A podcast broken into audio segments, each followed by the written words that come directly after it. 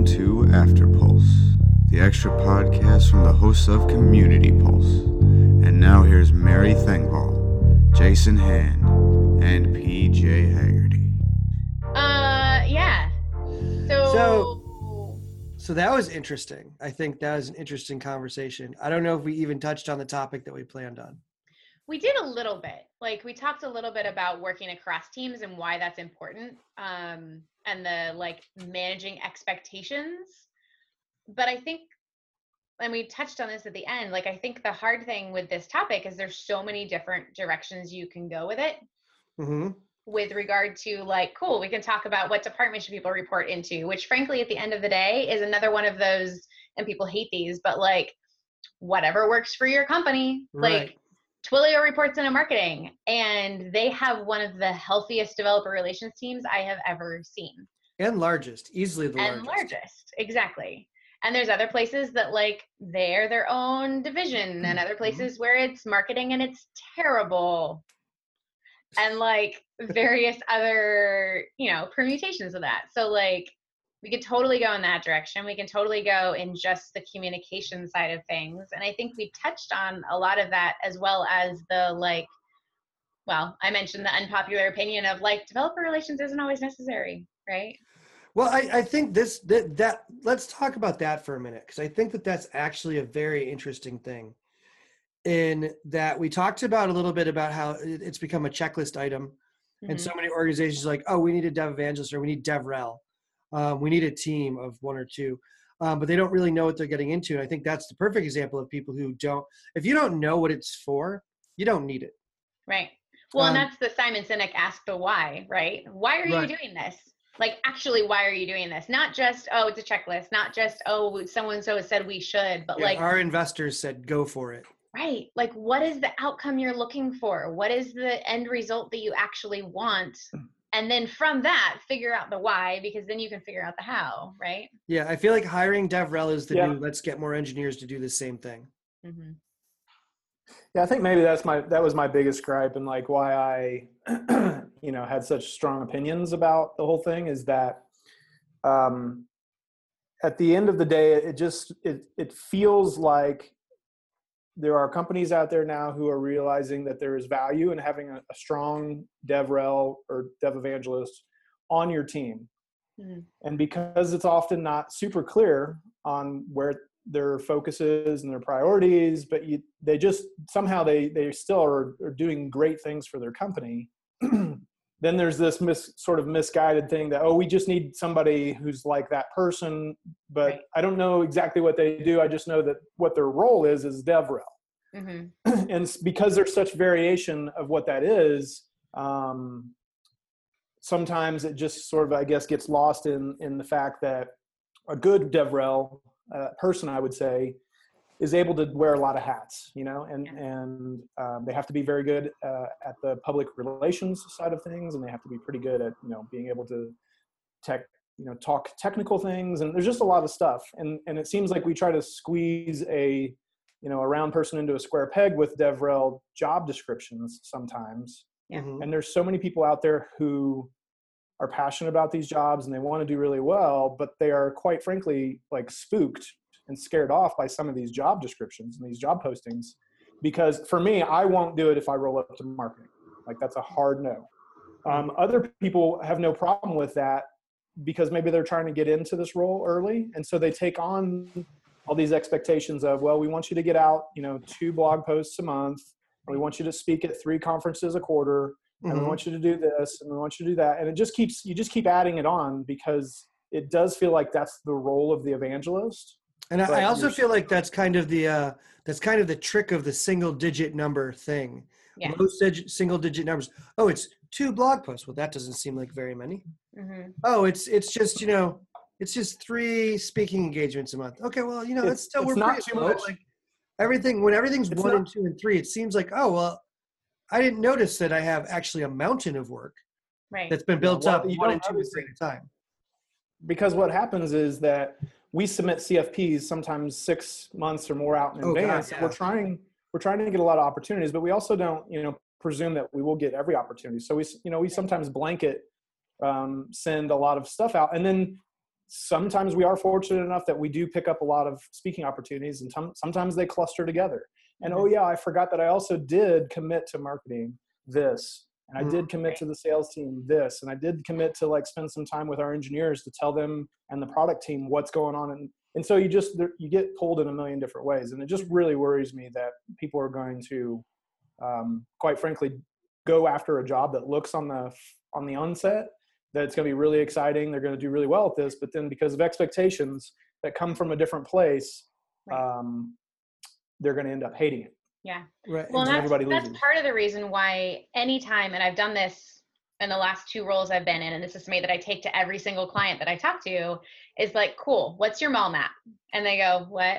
I'm like, okay, take like fine, you've got a roadmap, but take it, take it into the mall map mentality of like, you know, you walk in, walk into the mall and you're trying to find the Macy's and you have to pass these other stores and you have to go up this staircase and you have to do these other things to get to that place so what's your what's your store quote unquote that you're trying to get to? What's your end goal? Why do you have this? So start with the why.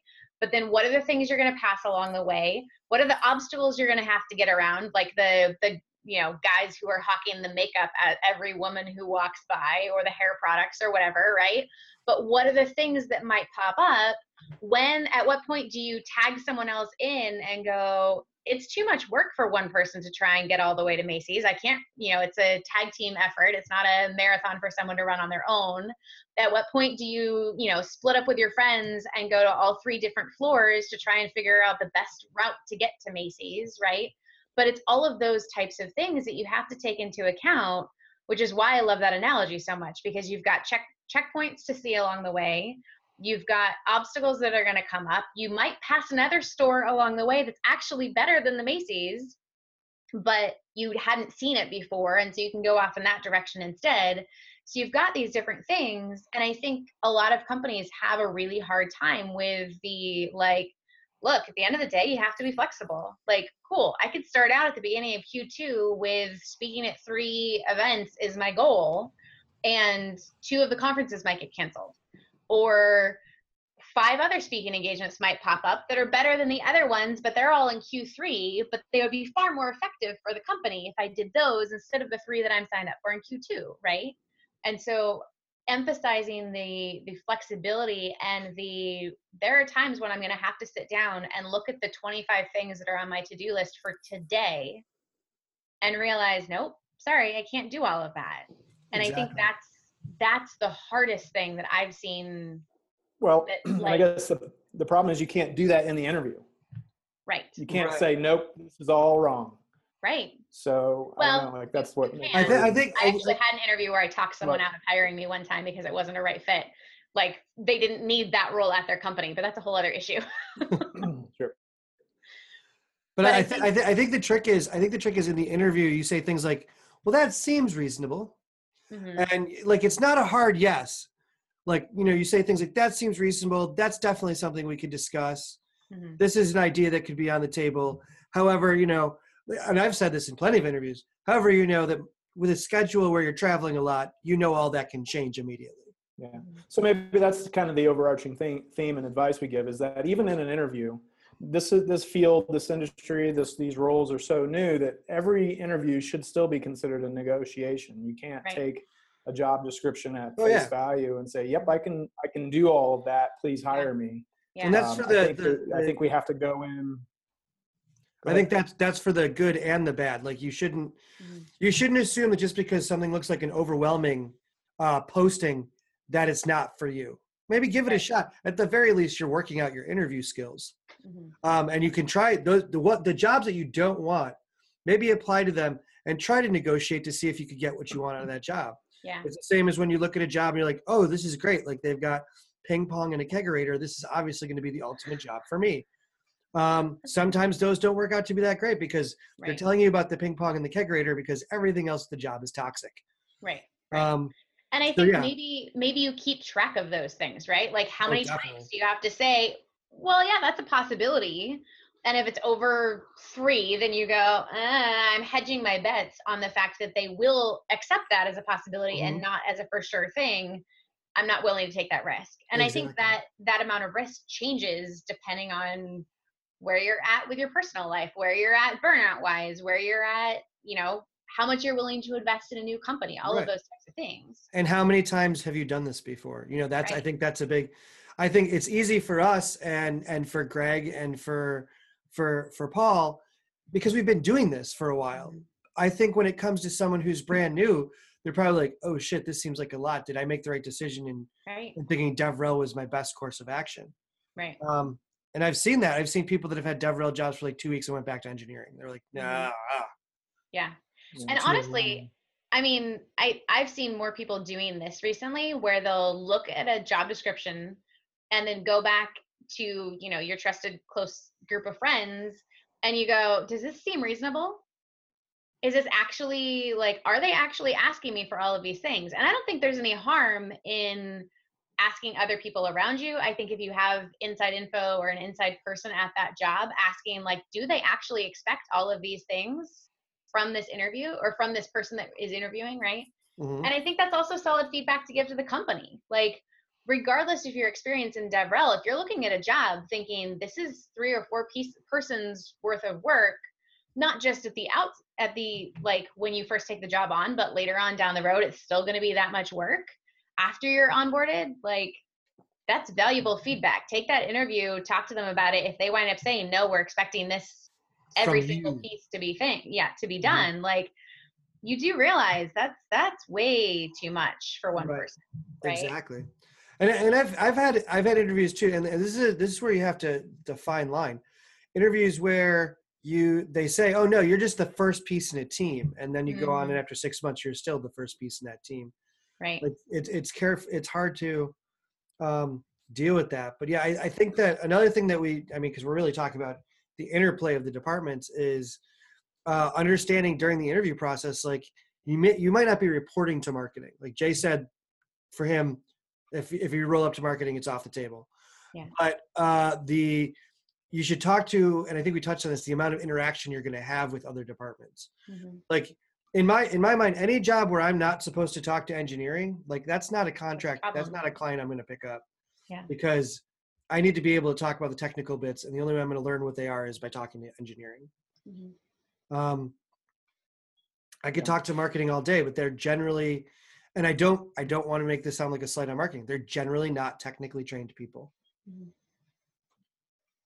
Well, and I think that might to maybe just close the loop on this whole thing, and uh, this is probably my last opinion on the on this Pulse episode here is um, the original tweet was that if if we were supposed to roll up to marketing, we should be able to rely on them to be the ones that coach us for for all of it. You know, coach us Mhm. what it's like to be a good dev evangelist or whatever the role is, and so like that that I won't um, just you know I won't change my mind on.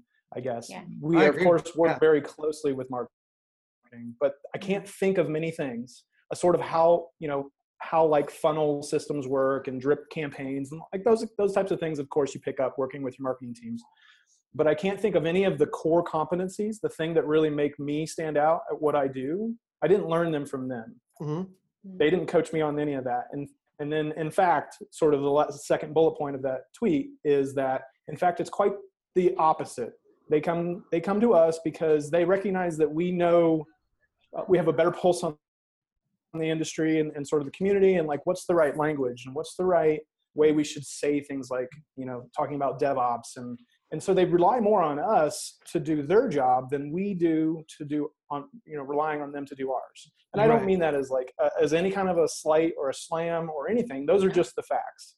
Right. and so when i see when i see this this role the role that we're so used to doing answer to marketing it really concerns me that they're they're not really talking about the role that we are good at. They're talking about hiring in just a just another person who kind of fits a specific very specific role of writing technical docs of trying to get out in front of people but but they have target numbers that they're trying to hit and, and Hmm. content calendars and all these other things and i i ha- i struggle to really adhere to any of that because so much like like uh, mary was saying it just kind of changes you know I'm, i might look at my calendar you know for july and right now it looks pretty good but that can change you know like At the drop of a hat. any any moment. Yeah, and Right, so for me to make commitments that really impact other people and impact their KPIs and impact their incentives and maybe impact the money that goes into their checking accounts, that makes me very uncomfortable.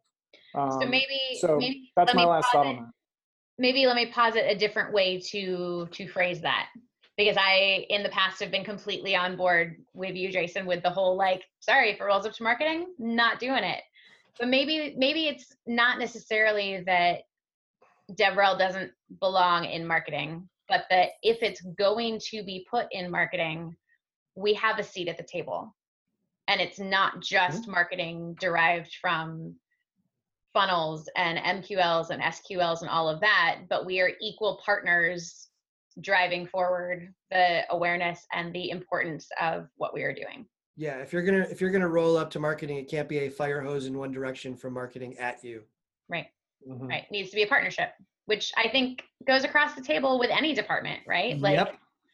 if you're in product, that's a partnership. If you're in engineering, that's a partnership. Because again, we don't fit into any one specific department because we are marketing, we are product, we are engineering, we are sales, all at the same We time. are C levels. Oh, sorry, That'd be nice. Someday. Just you. Someday. just me. I am chief community officer. Absolutely. And hopefully that will actually be a thing in many, many companies. That's that's kind of the goal and why I created the title. I was like, you know what? Yeah. Maybe if we have someone like a chief community officer, that's who we should really be rolling up to, I and agree. they they can Well, be the chief, linchpin between all those I was departments. and we thinking chief do our jobs. evangelism. Chief of evangelism. Yeah, but chief evangelism offers that's CEO. But then, that, but that then you're title's the already CEO. Yep, yeah. that, exactly. that title's already taken. They don't like that Alright. confusion. Yeah. Cool. Well, right. I think I think we're good. This has been another episode of After Pulse with Mary Thengvall at Mary underscore Grace on Twitter, Jason Hand at Jason Hand on Twitter, and PJ Hagerty at aspleenic on Twitter. Learn more at communitypulse.io. Pulse on Twitter. We'll see you next time.